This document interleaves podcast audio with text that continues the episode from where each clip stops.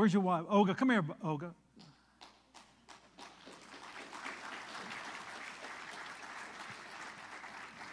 Y'all don't even know what you're clapping for. Church discipline. Y'all ever heard of? No, I'm kidding.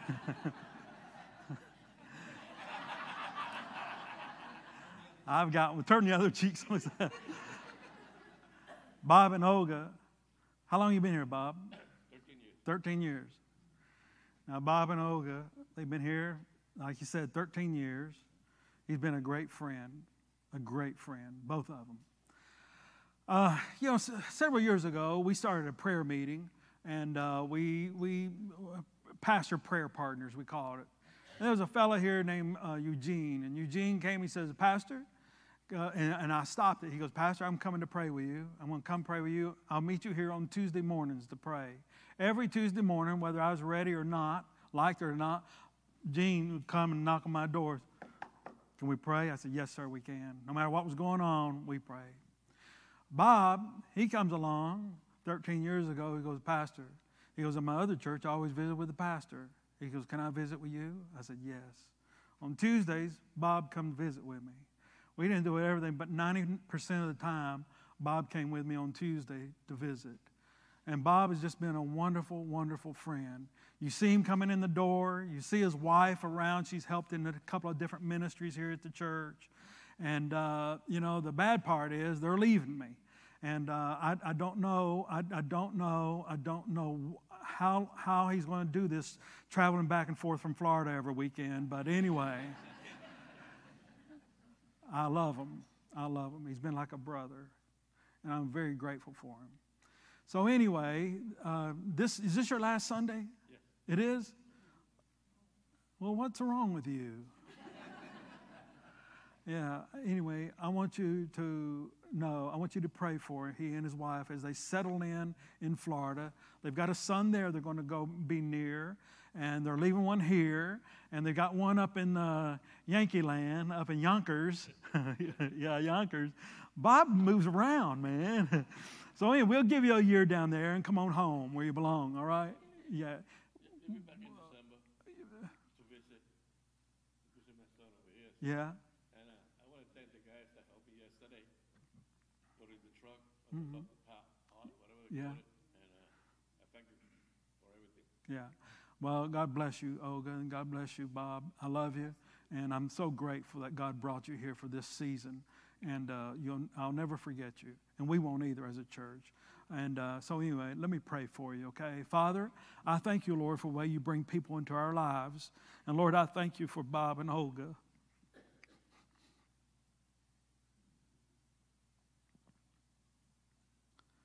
They've just been a wonderful friend to me. I'm thankful for heaven because in heaven, Lord, there's no more separation. And Lord, I thank you for them and ask God you give them protection, safety as they travel. Help them, Lord, as they look for a new church and a new family there. I ask God that uh, we would keep them in our prayers, and Lord, that uh, we look forward to when they do come back for visits, and ask God that you bless them. And we thank you for it in Jesus' name, amen. Let's give them a hand, all right? God bless you.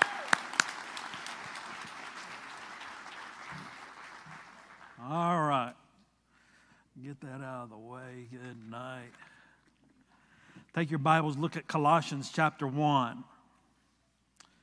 Colossians chapter 1. Colossians was having some internal issues. It was a church, and the internal issues was caused by some teaching they've allowed into the church. Paul had never been to this church, but he heard about it, and so he, the Lord led him to write them a letter. Four chapters. In the first two chapters, he deals with the theology, and the last two chapters, he deals with practical, practical living, practical things to deal with. I'm wondering how does a strong, vibrant church sustain weather or weathers the storms of false doctrine or false teaching that creeps its way, its way into a church. I think the way to, to, to sustain or to um, make it through those storms or those trials or even testings that may come is to have a good, strong foundation. And we spoke of this last week a little bit in talking about a strong foundation. And if you have a strong foundation, you'll be able to recognize and be discerning about things that may creep into the church. But if you're, if you're weak in your theology, you're going to be weak in every other area of the church. Not only in the church, but also in the home. You're going to be weak spiritually in your home if you're not strong theology wise in the church itself. There's nothing wrong with talking about dealing with discouragement and messages on discouragement. There's nothing wrong with talking about different uh, topics in the church and things like that. But make sure that we deal with our theology. What do we really base our our thinking, our teaching on. Let it be the firm foundation of God's Word. Yes or no? Yes, yes. Before I read our scripture, uh, I, I, over in Ephesians chapter uh, 4, there's a passage of scripture there that Paul wrote the, to the church there, and he says, And he gave some to be apostles, some prophets, some evangelists, and some pastors and teachers for the equipping of the saints, for the work of ministry, for the edifying of the body of Christ, till we all come to the unity of the faith and of the knowledge of the Son of God, to the perfect man, to the measure of the statue of the fullness of Christ. The, verse 12 there, he says, Listen, I, I, I, first of all, he, he's telling them what he wanted them to do. He gave them pastors and he gave them teachers for the church, and he gave it to the church to equip them in verse 12. He says, For the equipping, for the grounding of the, of the saints of God so that they'll not be tossed by every wind of doctrine, so they'll know what they believe. They're well grounded, well rooted in the Word of God. And if they um, are grounded in the Word of God, if the church is grounded in the Word of God, if we know what we believe, then what happens? He can speak to us and we can live as mature Christians and not always be treated like a child. Anybody ever tell you, stop treating me like a child? You know, but anyway, listen. Paul, he even had to deal with this when he wrote to the church at Corinth in chapter 1 and verse 3, I mean, chapter 3 and verse 1. He says, I wanted to talk to you as mature believers, but you have proven that I cannot talk to you that way. I've had to talk to you like babies. Why? Because you are immature in your faith. God help us not let that happen in this church that we are that we would be known as a immature church. I think there are some major doctrines that we just must hold on to and we must know I think we need to know about the doctrine of the Trinity God the Father, God the Son, and God the Holy Spirit. I think we need to grasp and understand the doctrine of the sovereignty of God in creation. In other words, that sovereignty means He has all authority, He has right, and He did, he has, He's all powerful in the creation and also in redemption. I think that we need to get a grasp on the uh, universal sinfulness of this world. I think that we need to uh, uh, grasp and understand what is redemption. In other words, what is salvation? How have we received salvation? Is it eternal? Do I keep needing to be? Can I lose that salvation? Some just some questions that I, I think about. And i think also we need to understand the work of the holy spirit how that he convicts of sin how he indwells the believer. I believe that we need to get a grasp on the return of jesus because he's coming again. And we uh, i look forward to him coming again. We call it the rapture of the church. The believers will be caught up to go to heaven to be with the lord forever and ever I think that there's a danger uh, that there are some people like Lydia over in Acts chapter 16 and how that it says that she was a worshiper of God And then when Paul began to preach, it says that she listened and she was open hearted to his message and she received Christ and she was saved. Is it possible to come to church? Is it possible to be a worshiper of God and not a believer, a, uh, a follower of God? Evidently, it, it can be. See, I think sometimes that when we come to church that we kind of say, well, you know what? I'm looking for the excitement. I'm looking for something to riv me up. I'm looking for something to get me going for the week, you know. And, and really, uh, when we leave here, we're just full of hot air instead of really having, having a uh, experiencing the personal touch from God in heaven and really saying here, I see God clearer. It's been good to be in the house of the Lord. It's really been a worshipful experience for me. I think sometimes that we, um, we, we just, I don't know. I want you to come to church seeking after God, looking for God through the singing and through the message when we open the Word of God. You know, I was thinking about this the other day. I, I, have got a couple of teams that I watch, and, and most of the teams, sporting wise, they, they have a mascot. Uh, can, can somebody give me a name of a mascot? Who? Ramsey. Oh, I never heard of them before, but. How about another one? Blue Devils. Well, yeah.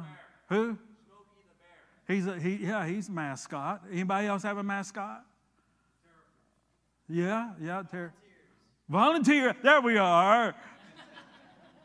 their their their their uh, mascot, Smokey the dog. Crazy, but anyway, it sort of it sort of goes on the line of the Bulldogs, doesn't it? Sort of like uh, Georgia Bulldogs, uh, whatever it may be. I'm just saying a lot of these schools have mascots, and I'm, I, I say that because mascot, you know, you know a mascot, you know what they do. The mascot come, comes and they make an appearance. Usually it's a brief appearance.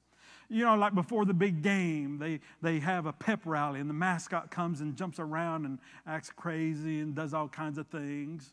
And then when and then you know gets everybody real excited you know and, the, and then they they move off to the side a little bit but they get the crowd cheering and and uh, hopefully that the team works a little bit harder and and all that but and and and here's what i find out about a mascot a mascot can be admired or a mascot can be ignored, you know? Because right when I'm in, in the middle and the heat of watching the game, I care less where the mascot is. Isn't that right? Yeah. But you know what? On uh, the day before the game, though, get the mascot. Let's get revved up. Sometimes I'm wondering if we don't treat Jesus sometime like a mascot. And this is the pep rally in here this morning. And we need revved up. Let's get, bring out the mascot. And sometimes we, I believe that there are people, not, not saying we all do this, but that sometimes I think that Christ is treated more like a mascot than the monarch in who he is. Treated this because a mascot can be admired or he can be ignored. And in Christ himself, sometimes I'm wondering if we're not treating him that way. It's almost like he's on call. Get them, bring him out here. We need him now. We need him now. We need him now. Okay, we're finished. We go on back and sit down. You know, the commercial's over. We're back at the game. And sometimes I think we have Christ on call instead of Him being there in my all in all and what I'm dealing with every day of my life. He doesn't want to be your Sunday morning God. He wants to be your everyday God. He wants to be your everyday Lord. And He wants you to know Him. And in this passage of Scripture, we're going to read in just a second, there's three things. One, I want you, I, I think Paul says, I want you to see Him. I want you to see him. I want you to seek after him. And I want you to speak of him. Those three things he constantly seems to be promoting in every message that he gives. I want you to see him for who he is. He's not a mascot. I want you to seek after him after you realize you see. And I don't think that's so difficult. The, the most difficult one there is the first one. Do you see him? Do you see him? Do you see him? And if you see him for who he is, it's so much easier to seek after him. Matter of fact, you're going to have a desire to seek after him. And if you seek after him as, in your heart, he begins to do a transformation in your heart, you know what? It's going to be so easy to speak of him, to speak of him. Now look at the passage of scripture here and we'll, we'll move on. Well, one more thought though. I, I, I, I got to read this scripture, but I, I just can't, I have something else. And, and I wrote it down the, uh, yesterday and I wasn't sure. But you know what? Yeah. You know what? We have a, we have a responsibility, you and I as a church. And, and facing with what we face in this world today, it's, a, it's something. Every day, every day, it's a spiritual battle every single day. You know, we see culture and hear culture, and culture speaks and says, This is what you're to believe, this is how you're to live, this is what you're to, to, to this is how you're to act. And we also know that Satan's hard at work too, and he's doing everything he can to destroy the testimony of the Lord Jesus Christ. And let me tell you the truth if you and I do not know um, God and hear God, we're in trouble. If we do not know God and if we do not hear from God, we're in trouble. If we do not know God, if we do not hear God, we're in trouble. Because culture is loud and Satan is louder every day. We need Jesus.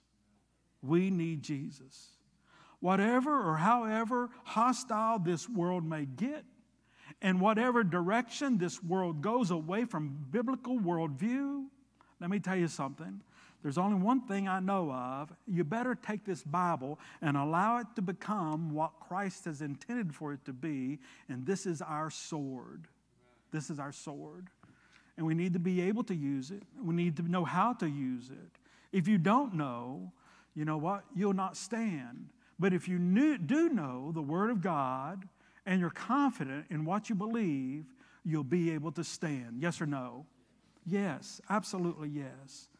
Charles Spurgeon, a pastor from years past, he says, How are we to expect the gospel to stay alive in this world if we don't hand it on to the next generation as the former generation handed it down to us?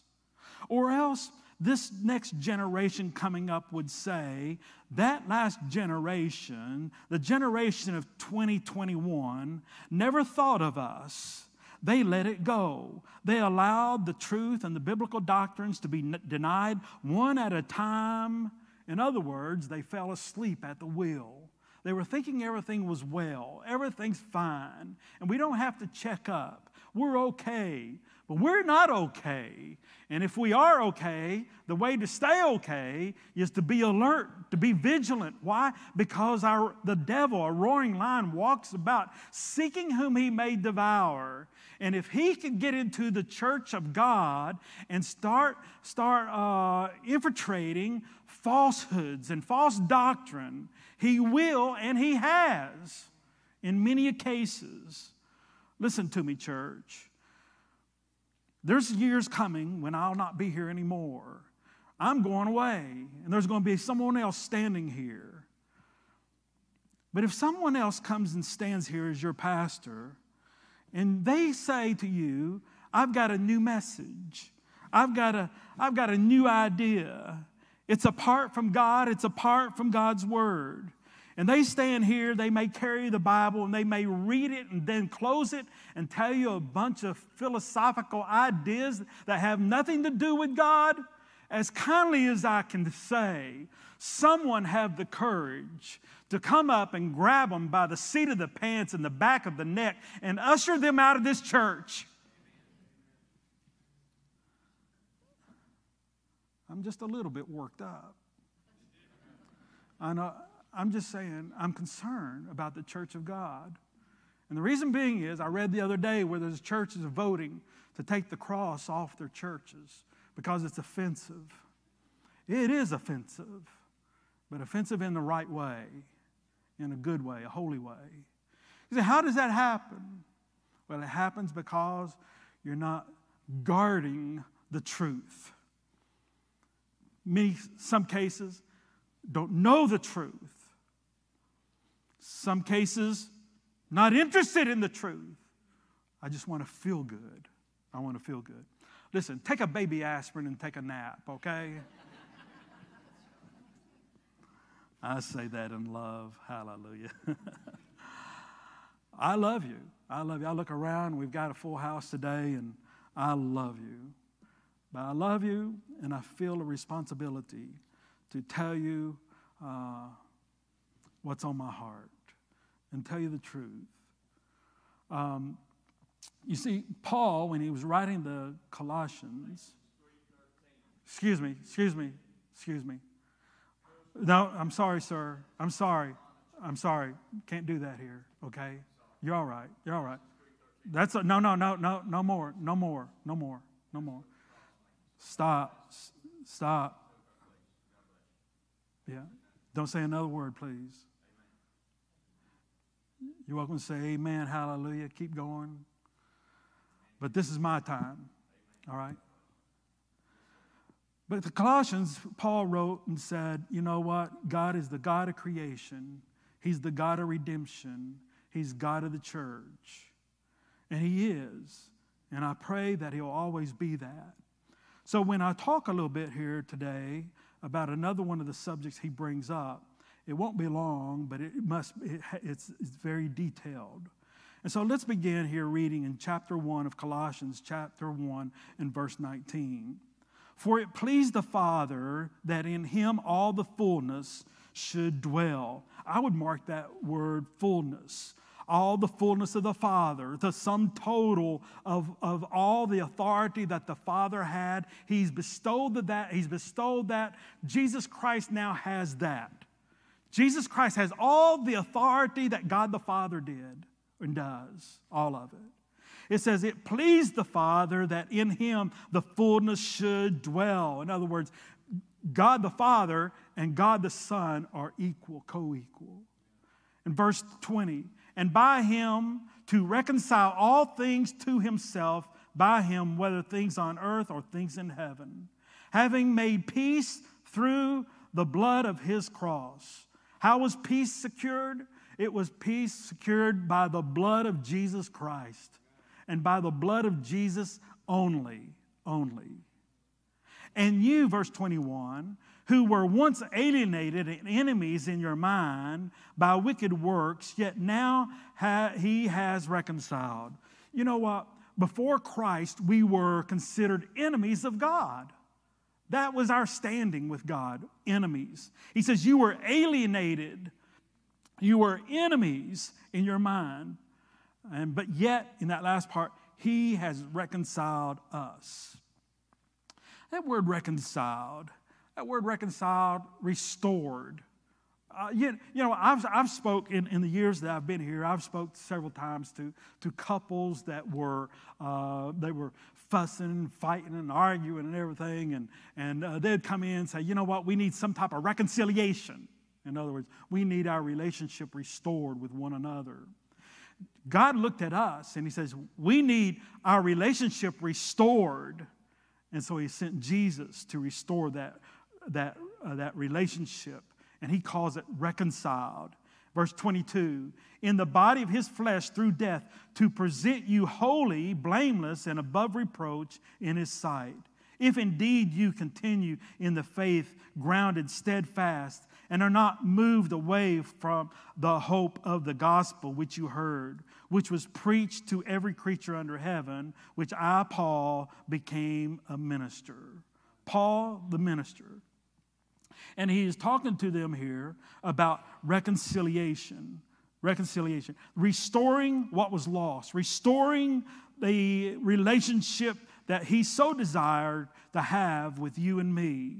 See, what happened is this the first man and the first woman, Adam and Eve, they sinned against God. When they sinned against God, they declared war on God. God did not declare war on them. They said, We're not going to obey you.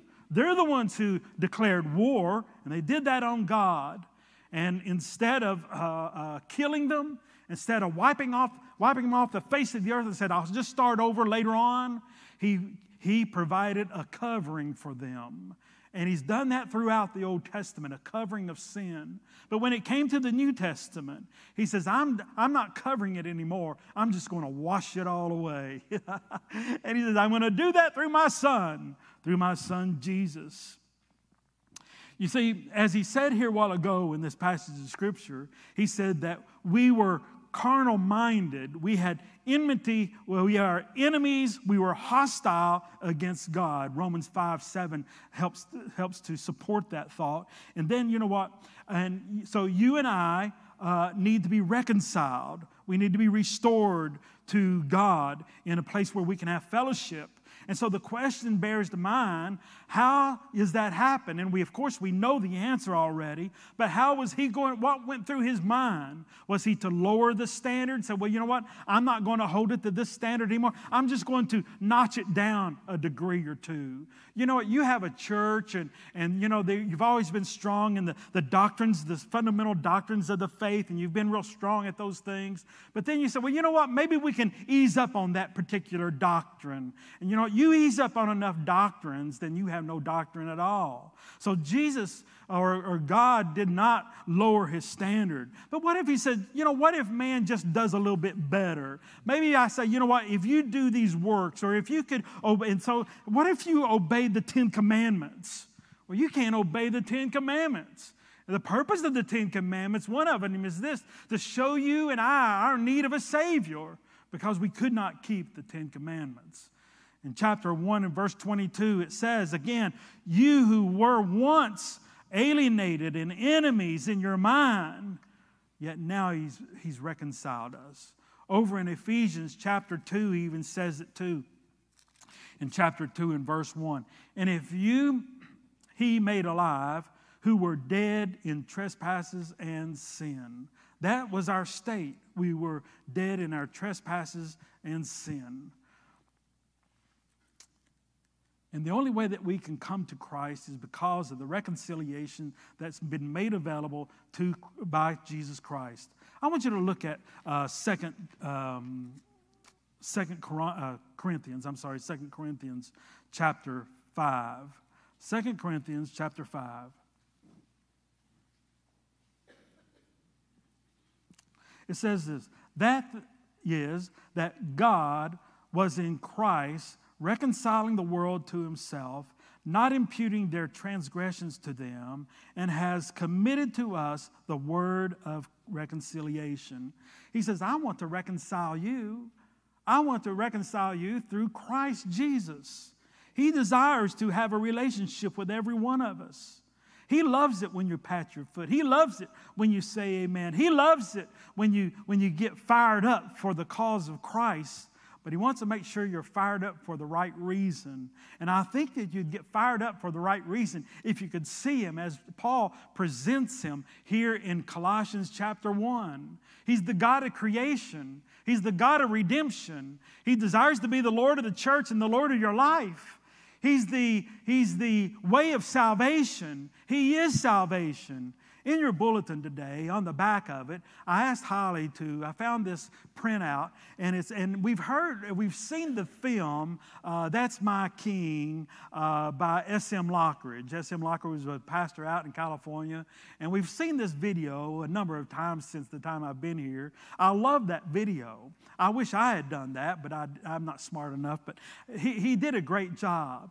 And so I asked Holly for the next three or four weeks, we're going to have excerpts from that sermon here. And just listen to what he says. And what he's trying to get across to you and me is this I want you to see him.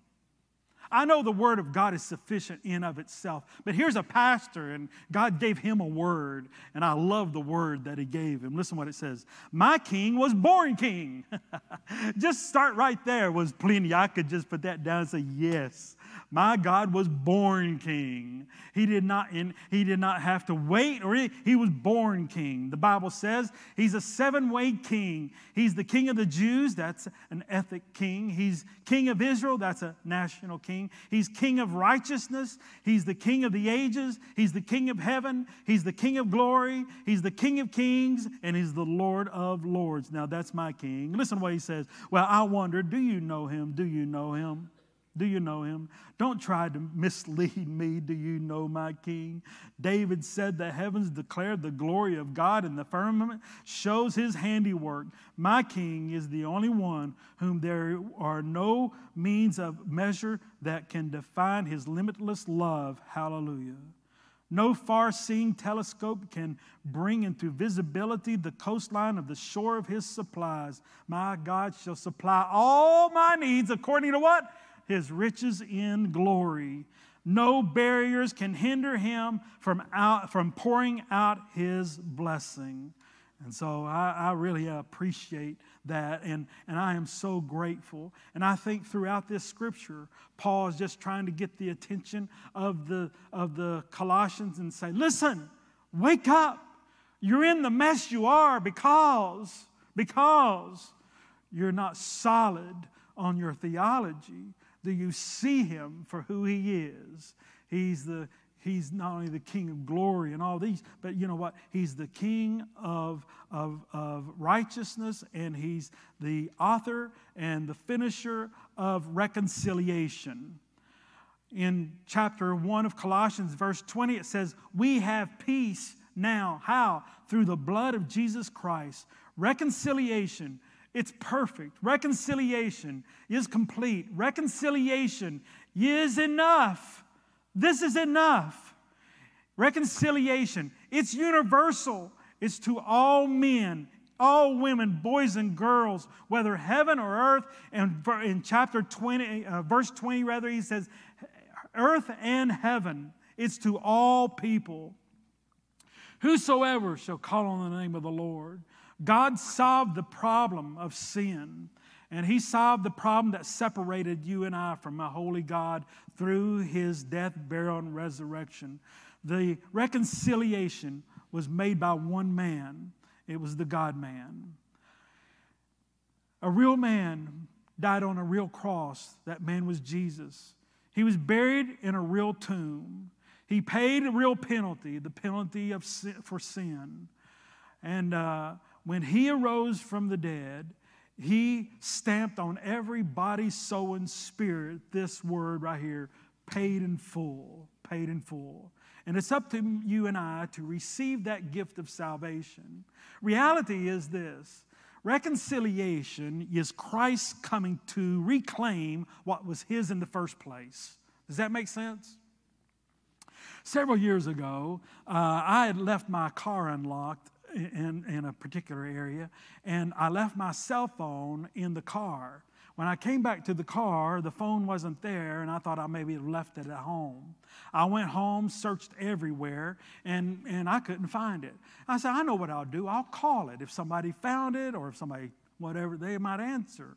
I called the number, nobody answered. I called it for two or three days in a row, and nobody answered it. On about the fourth or fifth day, somebody answered that phone. They said, Hello. I said, Hey. He goes, Yeah. Who's this? I said, David. He said, David who? I said, David who owns that phone. he goes, What? I said, You've got my phone.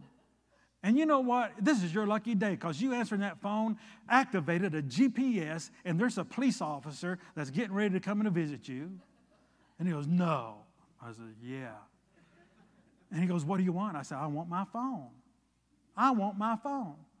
He says, I bought this phone for $40. I said, What's the monthly payment? No monthly payment. I said, hey, Isn't that wonderful? I want that deal. I said, Listen, I'll tell you what, I want my phone. And I said, I'm going to tell you where I'm going to meet you, and I'm going to get my phone. So he says, I said, You know, and I, I, we named the place. He goes, I know where it is. I said, I want to meet you there. So I got off the phone. I'm thinking, what am I going to do? so I called somebody here at the church and I said, I need you to go with me. Where? Don't worry about it. It's just a visitation call. It wasn't Bob. I said, We're going to make a visitation call. He goes, Okay, I'll, I'll go with you. So, go, and so we're in the car and he's right riding along. And I said, Can we take your truck? He had a truck. Can we take your truck? It makes us look a little more, looks a little tougher in a truck, you know, and instead of my little Honda or whatever, you know. So we're riding along. He goes, Where are we going, preacher? And I says, Well, and then I told him the story. He stopped. He goes, I, I, I t- let's think this through. I said, No, no, no, we're okay. We're okay. He's going to meet me there. He goes, Yeah, he's going to meet you there. so we got to this place, and it was just getting dark a little bit. I said, Oh, man, am I in trouble? And so I'm standing there, and I told him, I said, why don't, we, why don't you just stand here at the truck, and I'm going to walk out here a little bit so he don't think I've got the army with me or something like that. So I walked out there a little bit, and, and around, it's coming up the street, around the corner, here comes this fella. And he was about four times bigger than I am. And I'm thinking, I hope that's not him. But it was him. It was. And he come up and goes, Hey, are you David? I said, Yes, sir, I am. And uh, he goes, So? I said, Well, I just want my phone. He goes, Oh, okay. He reached in his pocket, gave me the phone, and he goes, I told you I paid $40. I said, Go visit the man you gave, gave you $40 for. He goes, But I'm here to reclaim what's mine. He goes, Okay. He turned around, and walked up, and said, Hey, wait a minute. Where's the charger? he goes, Oh, yeah, I forgot that. There you go. Listen, that's just a silly little story. Really happened, but I'm just saying this. You know what? God just came back. And he, the devil said, What are you doing? I come to reclaim what's mine. And you know what it was? It was you. It was you. He's come back to reclaim you. He says, Do you want to come with me? Do you want to come with me? Do you want me to reclaim you? I've paid the price. All you've got to do is accept it. All you've got to do is say, Yes, I want it. I want it. Church. Church. One more passage of scripture and I'll close real quickly, okay? Romans chapter 5 and verse 8. It says, But God demonstrated his love toward us in that while we were yet sinners, Christ died for us. Much more than having now been justified by his blood, we shall be saved from wrath through him. We who are born again, there's no wrath, no wrath, no judgment, no judgment. For if we, when we were enemies, we were reconciled to God through the death of his Son, much more, having been reconciled, we shall be saved by this life. And not only that, but we also rejoice in God through the Lord Jesus. Rejoice. Why? Because we've received, we've been reconciled. Know what you believe and hold on to the truth. It will be a source of your encouragement. Listen, when we enter the gates of heaven, let's enter the gates of heaven rejoicing, not with our heads hung low and breathing heavily like we've just run a marathon. Let's enter heaven rejoicing with hands raised. Let's enter heaven praising God. Let's enter heaven singing. Let's enter heaven with our heads up high, thanking the Lord. Thank you, Lord. Thank you, Lord. Thank you, Lord. You're worthy of all honor and praise. You're worthy. He is worthy, church. He is worthy. Do you believe that? He is. And if you see him the way Paul intends for us to see him, we will seek him out every morning. We not only seek him out, but we will speak of him freely. I promise you. Father, I thank you, Lord, for this time. I thank you, Lord, for the opportunity to speak. Thank you, Lord, for your word, for your presence. God, I pray, asking God that you would draw us close to you, that we'd be submissive to your working in our lives. I pray, God, asking that you would uh, forgive us where we fail you. And Lord, help us to stand guard and help us to be alert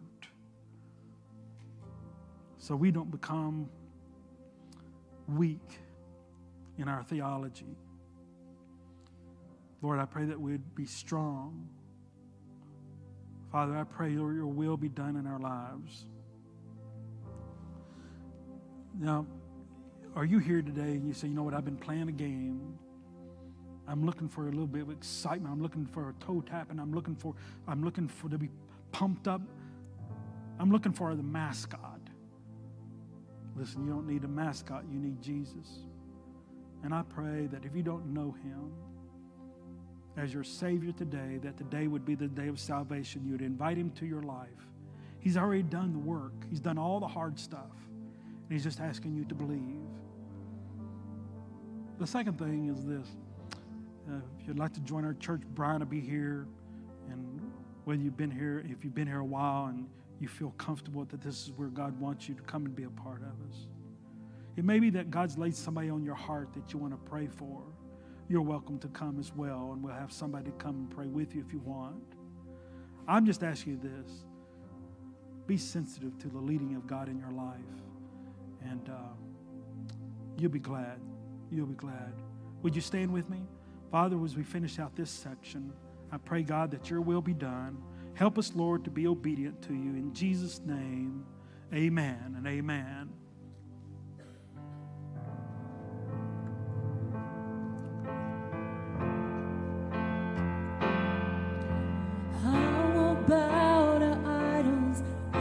Strong and worship you. And if it puts me in the fight, I'll rejoice because you're there too.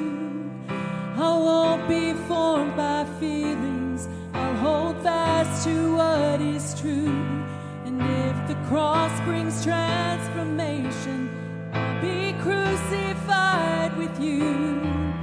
Cause death is just the doorway into resurrection life. And if I join you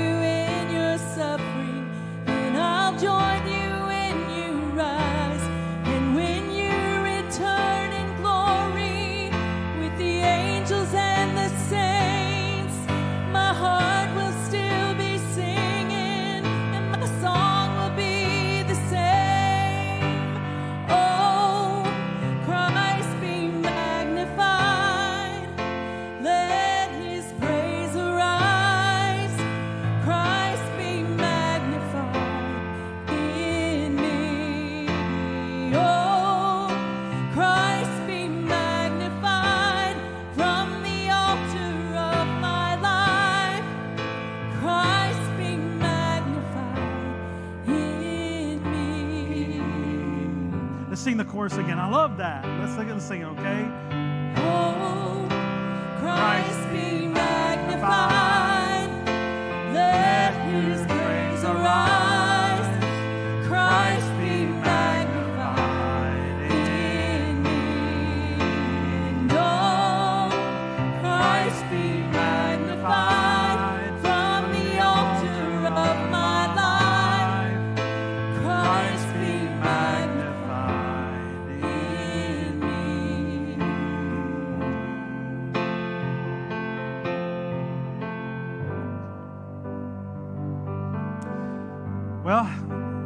Pray you have a great day, and uh, let's go out of here rejoicing and allow, allow Christ to be magnified in our lives. All right?